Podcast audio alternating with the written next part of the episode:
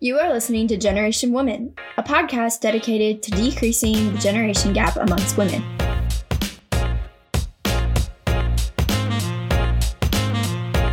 Hello, welcome to the second episode of Generation Woman. This episode is about women in STEM, but more specifically, it surrounds topics like finding your path, encountering discouragement and sexism, and overcoming adversity to ensure progress for future generations. I had the pleasure of interviewing five amazing women that work in various STEM fields. They shared their wisdom and experiences, allowing me to put together a fantastic episode. So, without further ado, let's get started with introductions. Well, I'm Susan Clark. I am the Senior Environmental Engineer at Lubrizol Advanced Materials, and I've been here for 31 years. So I got here having studied chemical engineering as an undergraduate. And then once I got here, well, before I got here, I started studying environmental engineering at the graduate level. As an academic, it wasn't fun. As I worked in the early years of my job, I also went back to school for a master's degree at night. I transferred to industrial engineering and got a master's in engineering management, which is kind of the engineering equivalent of an MBA. Susan is the baby boomer guest. As someone who has been working in STEM for upwards of 30 years, she had mountains of anecdotes and lessons. She truly pulled from her experiences and allowed me to find great connections between the boomer generation and the others interviewed. My name is Melinda Moslin. I am a chemist at BYK, which is an additives company that provides additives from everything like cosmetics to paint to foam. So, um, quite a, a, range of, of uh, raw materials that uh, we support. I have worked in the paint industry for 26 years, 27 years, something like that. Prior to that, I worked for an environmental remediation company for another five. Melinda is the Gen X guest. She is an experienced chemist with a dedication to the environment. Her stories gave insight on how sexism in the workplace has fluctuated throughout the years. I'm Callie Stahl. I'm the resident area leader here at our um, TempRite facility. So basically, what my role entails is um, I'm responsible for all of our day-to-day production in the TempRite uh, resin department. First and foremost, um, HSE safety, um, making sure that uh, everybody goes home at the end of the day the same way or better than how they came in um, and also the environment as well. You know, making sure we're not uh, polluting to the environment, whether it be through the air or through uh, wastewater and land and all that good stuff. So, uh, to kind of give you a, history of me, uh, so um, I went to college at Purdue, studied uh, chemical engineering. I also did the co-op program. Um, so, I would definitely encourage anybody, um, you know, make sure that you get that experience as you're going through school, uh, because it gave me multiple experiences uh, to work. Callie is the first of the two millennial guests. She is incredibly dedicated to and passionate about her job. Her interview allowed me to learn about the importance of support systems and transforming the support you receive into supporting and encouraging others. She also emphasized the duality of STEM through its use of both creative and concrete ideas. My name is uh, Maureen Logue. I studied chemical engineering at the University of Toledo so I was there from 2011 to 2015 and started working for Lubrizol Advanced Materials right after college. I'm a process engineer, and that just means I'm in charge of day to day manufacturing, um, quality throughput for a few lines in one of the departments at the Louisville facility. Maureen is the second millennial guest. She's super cool and presented a story that gave the perspective of younger generations and how they experience sexism. She also stressed the importance of exposure to STEM fields and its role in encouraging girls to pursue STEM. So, my name is Hala. I am a chemical engineer at Lubrizol as of pretty recently in Louisville, Kentucky. I went to Northwestern University to get my undergraduate degree um, and was heavily involved on the board of the Society of Women Engineers and also on the board of Northwestern Undergraduate Energy Clubs. Hala is the Gen Z guest. She is a recent graduate and fresh in a new position. Her fresh perspective deepened generational connections. One thing she discussed was the importance of witnessing first for women. She's inspired by these women and hopes to continue breaking barriers for others.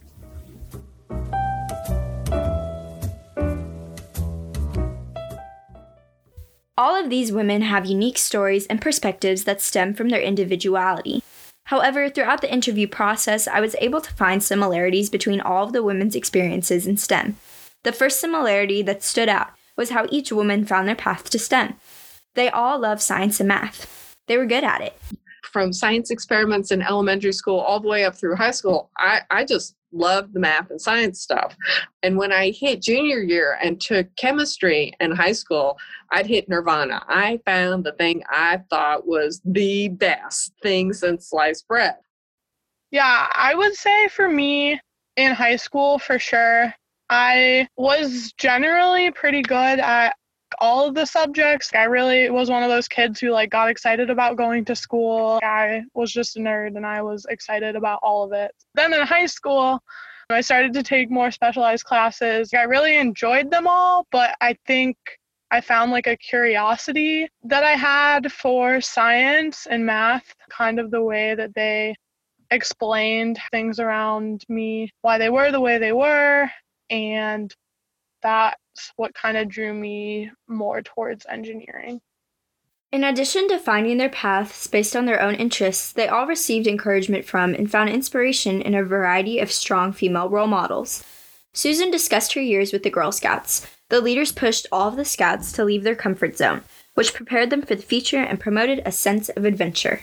We were led by strong women who taught us a really great skill set we had great role models and we learned not to be afraid to do interesting things and things that were um, out of our comfort zone. You know, stepping into classrooms with mostly guys um, could be a way to stay out of your comfort zone. Susan's leaders really helped her see the importance of stepping out of a bubble and discovering your interests. Melinda presented a unique perspective. She received encouragement at school, but the most profound support came from her mother. My mother was a stay at home mother. There were nine of us, so she kind of had to. Um, but uh, she taught me to read when I was three and a half. So, so very early, she was always trying to get you to learn and understand and grow. She instilled in me that desire to always want to learn more. So, from that perspective, she kind of inspired me to, to use my brain Hala, Callie, and Maureen all mentioned the impact of their teachers. Yeah, I think there's something cool about being somewhere where you could be the first. I wouldn't say I've done anything particularly groundbreaking, but I think it's cool. Like, I had some professors, and they were the first female to ever be hired by my university in that uh, particular area and stuff like that. And I think that motivates me to potentially be a role model for someone else. Hala saw her professors moving and progressing. This showed her firsthand that she is capable of success and can accomplish first too. Callie says, High school, actually, two chemistry teachers in high school um, that were actually both women and um, really encouraged, you know, made chemistry fun. So that's kind of how I got into chemical engineering, just because uh, that part of it always clicked with me. I always kind of saw it as a creative outlet as well. Callie had people who encouraged her along every step of the way. In high school, chemistry was fun, and she was able to find an outlet for her academic and creative passions within it. Maureen brings a different perspective, saying, So I had great female college professors. My first boss on my first internship or co op was a woman just a few years older than me, and that was really encouraging to see. And they just really were happy to share their experiences. And even in the plant I'm in now, there's several women that have been there for 30 years that anything I could possibly run into, they've run into before, and they're willing to help guide the way and clear the path for me. While Maureen found inspiration in her school teachers, some of her most valuable teachers and encouragers have been found in the professional sphere. This is an interesting addition to the topic of role models because it made me realize something important. It doesn't matter where you find inspiration, whether in school or the workplace, it just needs to be present because inspiration leads to support. And finding support in others emerged as a recurring theme. As stated before, support emerged as a common theme. Like any academic interest, challenges and struggles quickly arise. And to move past those challenges and struggles, you need to seek out the help of others. Although each woman found their path independently through their love of STEM subjects, they learned along the way that they cannot walk their path alone. And that's what brings us to the next topic the importance of support systems. Callie says, I did a college visit um, with my mom, and um, you know she really suggested she really pushed for the engineering department while we were there, and so my mom was absolutely behind me, you know, 100%, um, and my dad as well. And then um, while I was in school, having that support system around you is extremely important. You can't go through engineering school alone. You've got to be able to work with others. And then I had a lot of, um, I actually had my two co op advisors um, were also very influential and very supportive throughout my engineering career. And her point regarding not going through it alone is so important. Evident from previous information, all five women found support from somewhere. Here are a few more examples. We were six women and 20 guys. And then we slogged through it all together, basically forming a, a family. Um, and the women probably at least three or four of us clustered together to support each other. Susan's line about forming a family is poignant because it shows just how important your support system becomes. You lean on them for academic help, but also friendship. So the support I had was largely from the first internship I had. Those were like the first people who I met who had any idea of what it was like to become a chemical engineer. And then from a lot of other great women that I met at Northwestern who were either in Society of Women Engineers or in my classes. I just found that I got along with them really well and they kind of thought about the world in the same way I did and like had similar motivations. Those two became my biggest support system kind of to where I'm at today. Hala says she found support in professional spheres at Northwestern and through her internships. These examples supported her and allowed her to grow into a great engineer.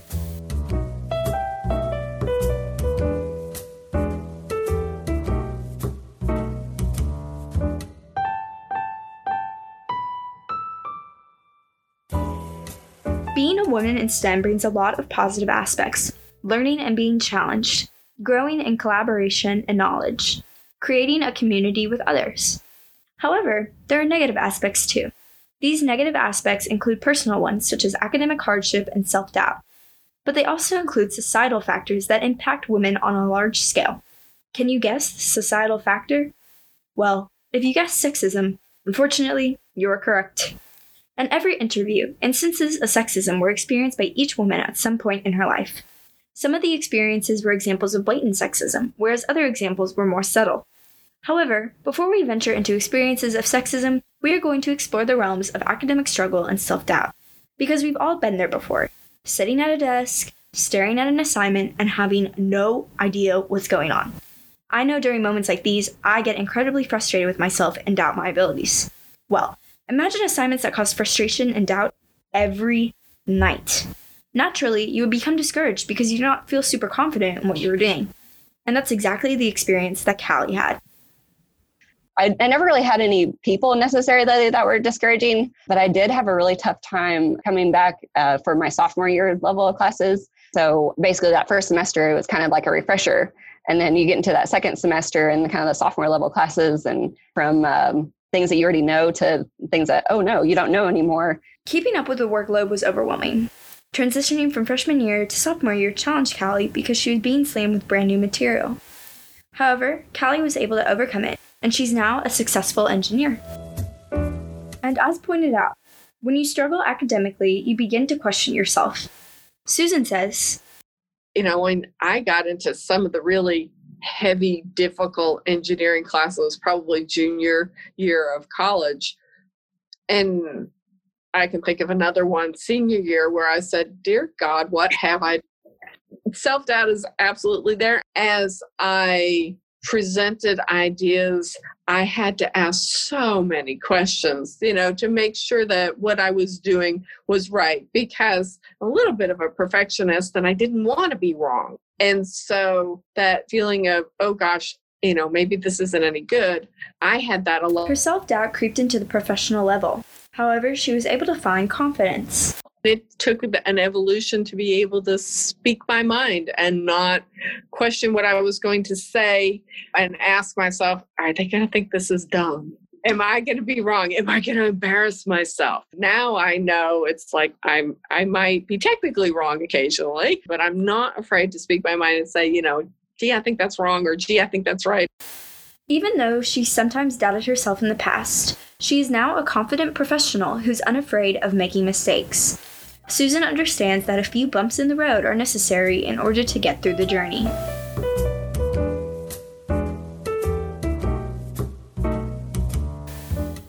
Something that I noticed was a recurring theme while conducting my interviews was how each woman did not let adversity bring them down. They kept chugging along, and I found this really interesting. I began to reflect on the characteristics of women who have broken STEM barriers and kept those barriers down, like Marie Curie or Katherine Johnson and various other women. All of these women have one important thing in common perseverance. And the five great ladies I interviewed persevere too. Although they may not think their actions are as impactful as Johnson's or Curie's, they have broken barriers simply because their actions, working in their positions and proving that women are capable, have resulted in continued progress for women in STEM. Overcoming academic hardship and self doubt is a testament to the ladies' perseverance. Additionally, overcoming people's biases shows perseverance too.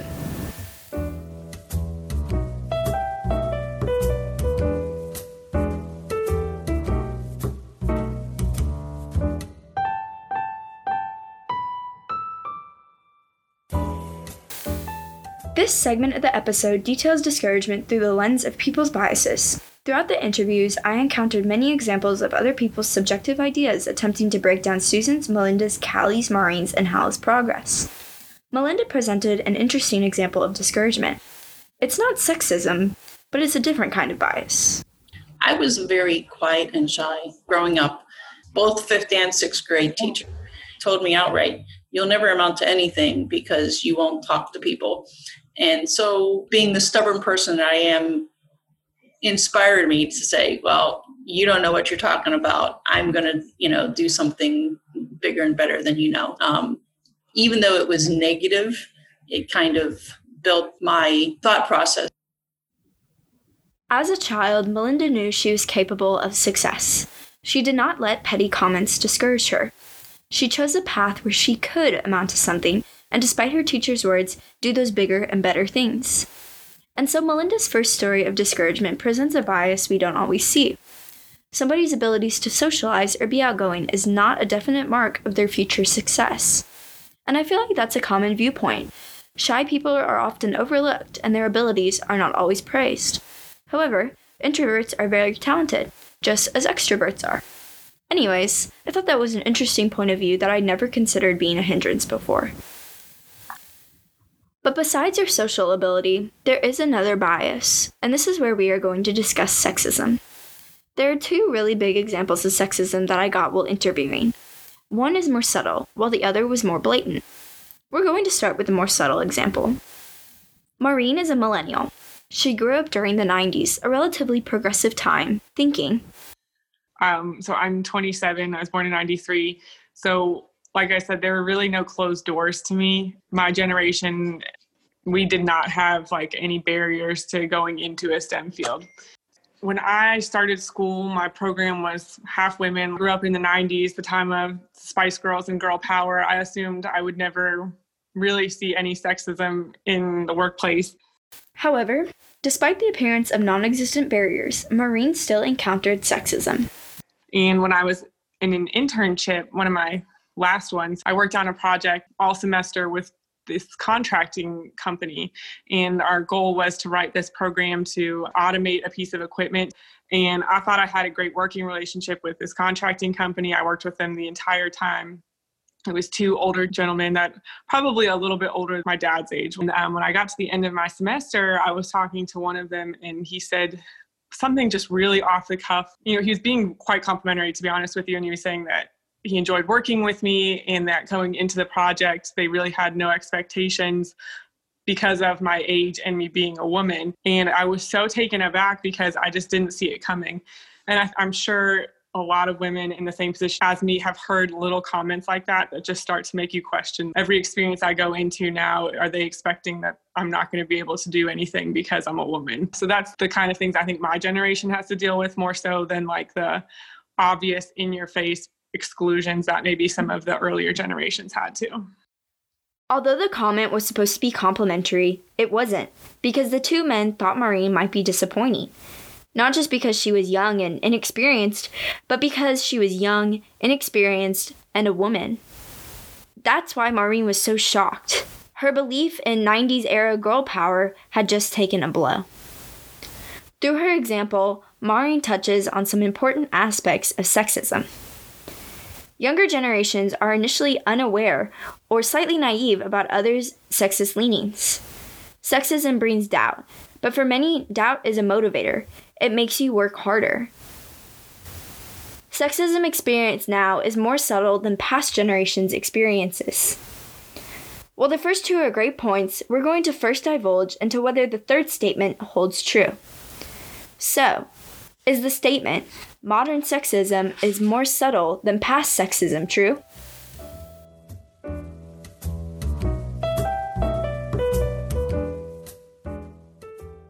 Melinda is a Gen Xer. In her interview, she discussed being the only woman at her workplace where she did asbestos abatement. People underestimated her, and people just didn't respect me. I mean, the the sexism part went much deeper at, at that point than just you don't know what, what you're doing in the field. I asked Melinda if she could elaborate on what she meant by the sexism went deeper, and she told me this. I'll, I'll try to make this one a funny one. So, when you do asbestos abatement, you have these uh, containment areas that are all plastic. The challenge there, with being the only woman going into that area, is that all of the guys know you're the only woman coming in. So they would do things like put clear plastic over the shower area where you had to shower out. And you'd have to be very strict and mean with them to, to get across that you weren't going to take a shower in the open for everybody. You know, they would all stand around giggling. When I first heard Melinda was going to tell me a funny story, I was expecting, well, I was expecting something a lot different than what she said. Imagine being at work and you're trying to do something to protect yourself, like showering out to get possible asbestos off of you. And all of a sudden, you can't because someone thinks humiliating you is a big fat funny joke. Even if the men's intention was to just be funny and not humiliate her, imagine the frustration. A woman's body, in fact, anyone's body, does not exist as a joke or entertainment for anyone if not consensual. And to make matters worse, Melinda's male coworkers let the men shower out in peace, but oh no, they have to prank Melinda and risk her health because humiliating her is just so gosh dang amusing. Melinda's story is a sure example of sexism, treating someone different based off their sex. The same is true of Maureen's story. Although the stories differ in shock value, it is an important connection because it shows that sexism still impacts women in the workplace, regardless of how blatant or subtle. And in reality, shock value does not matter when it comes to sexism. If you have biased ideas about women's abilities simply because they're women, that's really unfortunate for you, and you should stop. Anyways, it is very frustrating to know that sexism still plays such a huge role in the work lives of women.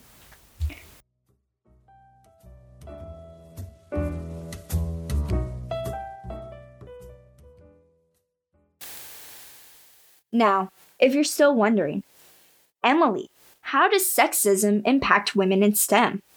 Well, besides the previous example, Maureen's story pointed out two additional things before we discussed generational differences and really the similarities of experiencing sexism. And to refresh, those other two examples are number one, younger women usually don't expect barriers like sexism. Number two, barriers and bias from others serve as a good motivator. So, let's discuss. Maureen said she did not expect barriers due to the progressive times she grew up in. Guess who else said that? Hala, our lovely Generation Z guest. She said, and I quote, So basically, he was saying, Do you think they were just trying to like make their numbers look good so they hired more women, even though there were like men who were more qualified? That was pretty discouraging, but I can remember my answer to him was that there were plenty of qualified men and women. It wasn't that they had to choose. But that kind of always stuck with me, especially because it was from someone who I knew was supportive of me. End quote.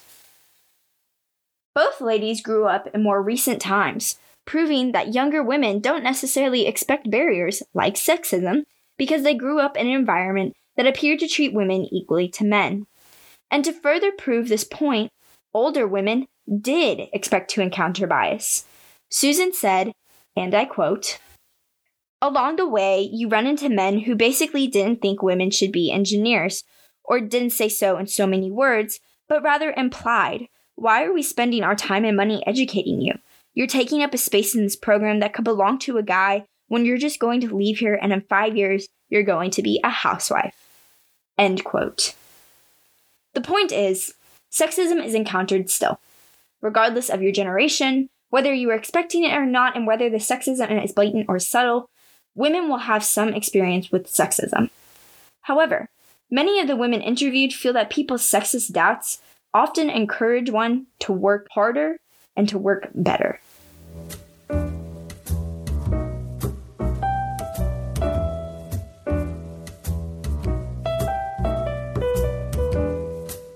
The encouragement to work harder and better sometimes stems from spite.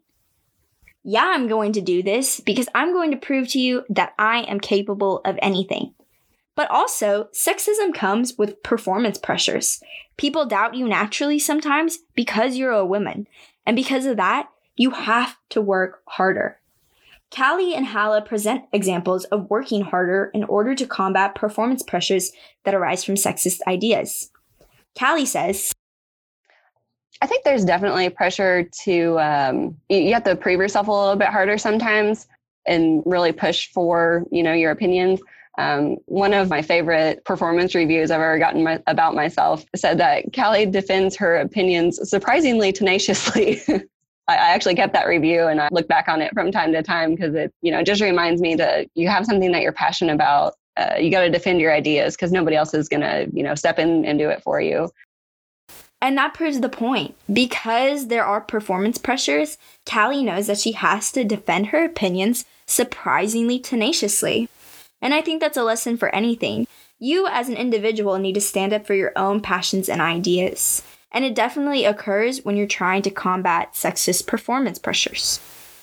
Hala says, I would say that I'm very conscious, and this is something I think a lot of my peers I know would agree with, that I have to meet a higher standard. If a man had started in my position, it kind of would have been assumed that he was capable and smart and like could learn quickly. I know that I have to prove that. I don't even think this is something people do consciously. I just think that's not something they assume bat when I walk into the room. I always have that in the back of my mind. You have to prove yourself as a woman. And her point that it's something every woman has experienced holds true based off these interviews. I would assume, according to my own collected evidence, that women do have the thought in their head to constantly have to prove themselves as women. Although performance pressures are less than ideal, in a way, they do make people, like the five women I interviewed, more productive and better workers. Melinda said earlier in this episode that her teacher's petty comments encouraged her to work hard and become the experienced chemist that she is today. Melinda even said, quote, I don't want to slip up because then that gives someone an excuse to question my abilities, and I don't want that. End quote. And because she doesn't want that, she works hard. She double checks her information. She makes the calls. She does what she needs to do and she becomes a better engineer. And I think that's a real display of women overcoming adversity through the generations. All these women took a bad situation and made it positive. Their drive and dedication shows the incredibly important persevering attitude that women possess, regardless of age or generational differences. So, why is it so incredibly important that women possess a persevering attitude? Well, as established before, without it, progress would not be made. History shows that laziness and indifference does not get you much. However, passion, dedication, and perseverance are big contributors to progress and social change. So we need people with persevering attitudes to spearhead the movement that welcomes future generations of women and more diverse populations into STEM. Although issues still exist for women in STEM, barriers have been broken throughout the generations because of persevering, dedicated women. And the five women I interviewed are members of that persevering and dedicated crowd. These five women had a lot to say about progress into the future. They especially emphasized how to encourage the next generation and the factors that play into continuity of progress in STEM. There are various issues that prevent progress into the future in STEM, but the main one we will discuss is reasons as to why girls are discouraged from pursuing STEM. Luckily, the five excellent ladies I interviewed believe there are key themes to prevent discouragement. Number one, reorienting the STEM narrative. Number two, getting rid of unfounded bias. Number three, broadening access to opportunities.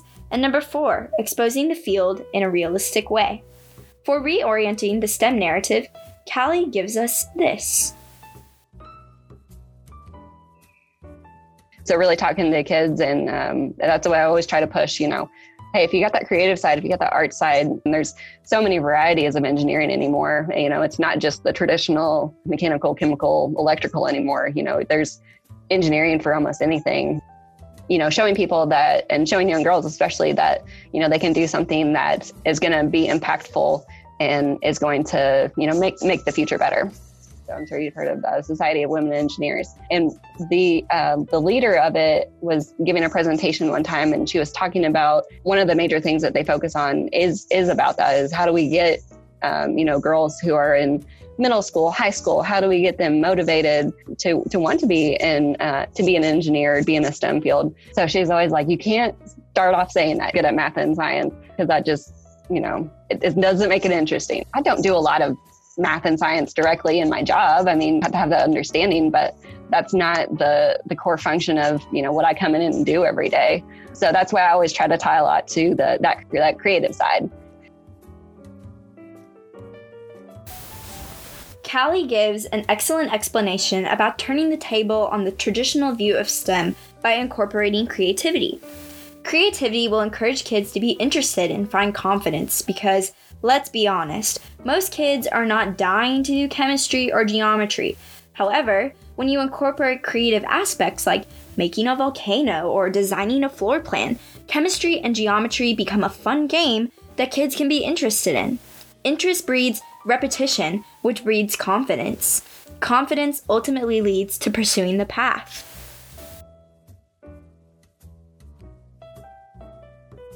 The second major factor that promotes discouragement is the biased idea that girls are simply not good at science or math.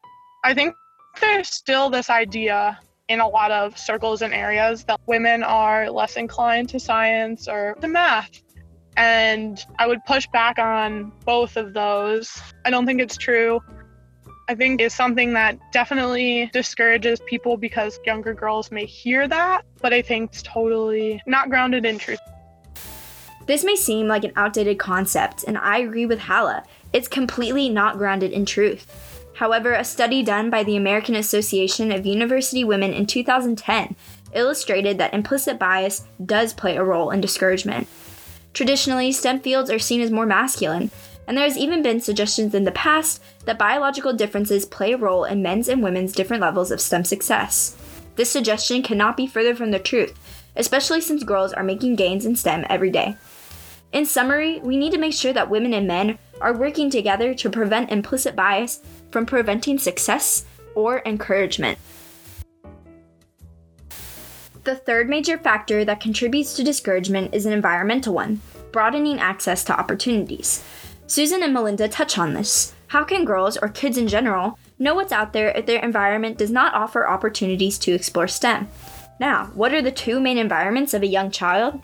The home and school. So, how do we broaden learning opportunities for girls at home and school? Susan brings up the at home point. What do you buy little girls? Little girls get dolls and they get, um, you know, little house sets so they can play house. Whereas what do guys get? They get, you know, fake Bob the Builder tools and things like that. You know, just even that skill set right there that you're handing out. Um, you know, little girls don't typically get tools. And so they're not familiar with them. So our unconscious bias, I guess, there starts I won't say pushing girls away from STEM, but certainly does not familiarize them with some of the more hands on careers that you could have. And I agree with her. Little girls are definitely presented with specific skill sets, more domestic ones from the get go. While these toys are fun, don't get me wrong, I loved my baby doll, options should not be limited to dolls, baking toys, or fake vacuums. Because when you have limited options or something is unavailable to you at a young age, you begin to develop a subconscious idea that other things are not open or available to you, things like tools, construction trucks, or train sets. And this idea translates into your life, just as Susan says. You might stray away from things that interest you simply because you were never in an environment that gave you those opportunities. Melinda carries the point away from home and towards school, saying, When I come to the, the lack of interest, it I think that's more to do with um, maybe being given those opportunities. As my kids went through school or elementary school, even, um, I started working with uh, one of the teachers to do destination imagination. It's to play with and to try all the different STEM functions so, so that they get exposure. I think getting that exposure and getting that confidence early would be positive. Melinda discusses bringing special activities like Destination Imagination into schools. Her work within schools helped expose kids to STEM in a different way. Again, access to new opportunities and activities that garner interest in kids will encourage them to pursue STEM paths further. And this brings us to our final factor exposure. It is integral that children are exposed to STEM paths. As Callie, Halla, Susan, and Melinda have said, STEM needs to be interesting, inclusive, and accessible. But in order for STEM to be any of these things for children, they need to first know what STEM paths include. Kids need to have exposure to STEM, because if they don't, then they quickly begin to move away from it. It is majorly discouraging to not pursue an interest simply because you do not really know what it is or means. And Maureen wraps this point up really nicely. I personally think the biggest barrier to women in STEM is there's just not exposed to the career path. This is in children in general. You know what you are surrounded by. So you know that teaching is an option. You know that nurses are an option. You know whatever your parents do in their field. But if you're not exposed, um, I think it really discourages people to even look into it or know if they have the skill set for it.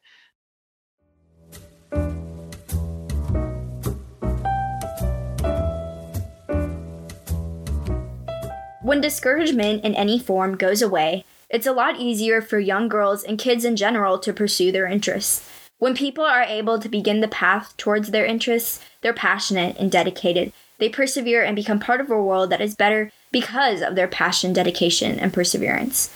But as stated earlier in this episode, once you start that path, you need unswaying interests. You need support. You need the door to your path to stay open. And so, this last section, we are going to discuss all things that involve keeping the STEM path cleared for future generations. Because that's what this is all about. How are the current generations uniting to ensure future generations have the same success, if not more? Keeping the door open to STEM involves making STEM interesting, inclusive, accessible. And it also involves exposure, offering support, being a role model. Maureen starts off with I think it's important for people in my position to volunteer and, you know, try and be active in STEM days in school so people see hey, she looks just like me. I can do that job too. So not only do I need to keep the door open, but I need to be encouraging the people behind me. I think the biggest thing is every woman that works in manufacturing or works in a job like mine is just going to open up the door for the next one. So I think just every person that takes a job like this is opening the eyes of someone. There's someone that now realizes a woman can do this job because I work there. Maureen understands that it takes volunteering in schools. It takes showing people that you are successful because when you do that, you are acting as a role model. You're representative of women's success within STEM. You are showing young girls and everybody else that women can do it too. That's how Maureen is keeping the door open. Representation, that's an obvious one, but it makes a big difference. And then I would say mentorship. I think when it is female on female, that makes a huge difference, and you can learn a lot more about yourself as well as technical skills. I think if I had had that earlier on, some of the feelings like, oh, you don't belong or oh, you're not good enough would have been less because she would have been there to say, oh, other people feel that way. And then from that, it wouldn't have been as hard to deal with. So I think that's uh, female to female mentorship would be the best. Hala feels that keeping the door open involves representation too, just as Maureen believes. However, Hala adds an added aspect. She touches on the importance of mentorship and supportive relationships. Being a role model is not just proving that you can do it, it also entails guidance. This aspect is important and to Hala is the best way to keep the ball rolling or the door open. You know, I think um, really seeking out people, A, that are going to be push you to be better, um, and then also seeking out those people that you can help um, be better as well. Um, for example, the, the team that I work with right now um, in the resin department, um, I always say that we have a superstar team. When one of us rises, we're both going to rise. Uh, you know, we're on the same team, so we gotta gotta join forces here. Callie believes something along the same lines as Hala mentorship, except her version of mentorship aligns more closely with teamwork, positive teamwork. I like her statement when one of us rises, we're all going to rise. That proves the incredible power of trusting relationships and collaboration within STEM or any workforce. Trust stems from believing in each other, and when you believe in your teammates or coworkers, you create an environment that encourages the next generation. You trust that the next generation will do just as well, if not better, than you. That is how Callie is keeping the door open. Show our accomplishments. This was the field I chose. This is what I made. We're doing that.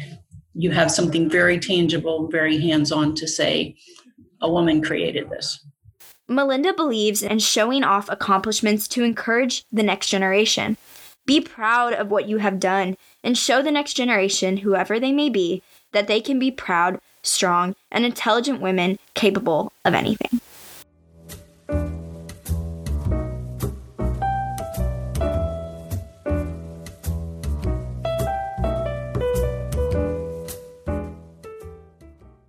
The STEM field has seen many changes in recent decades regarding inclusivity and progress.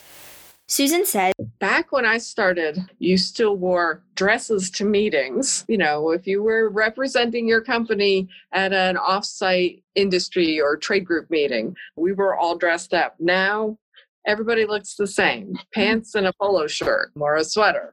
So to see it evolve has been interesting. The other evolution I've seen is when I got here, it was mostly a male dominated field. And now it is nearly a woman dominated field. Environmental engineering is almost all women.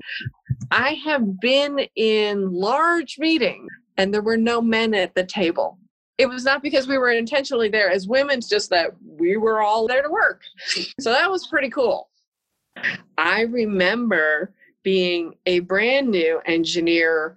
I maybe had worked a year and I remember hearing in my office a guy yelling from a meeting down the hall no way expletive expletive yeah. is there going to be a woman supervisor on my paper machine?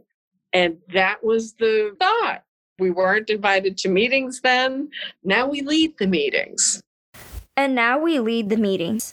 This statement truly encompasses the progress of women in stem. The evolution susan has seen proves that women have a place working in STEM related fields. Her words make me hopeful for the future. I hope this episode has shown that women are incredibly persevering. They fight for their passions, they're dedicated to progress, and they're dedicated to the future. All five of the women interviewed Susan Clark, Melinda Moslin, Callie Stoll, Maureen Logue, and Halla Reed have shown that regardless of the era that one grows up in, whether it be the groovy 70s or the jammin' 90s, before, after, or in between, women in STEM are dedicated to learning, love to be challenged, will overcome adversity, push relentlessly for their opinions to be heard, encourage respect for themselves and others, and persevere to ensure that themselves and future generations can pursue STEM fields.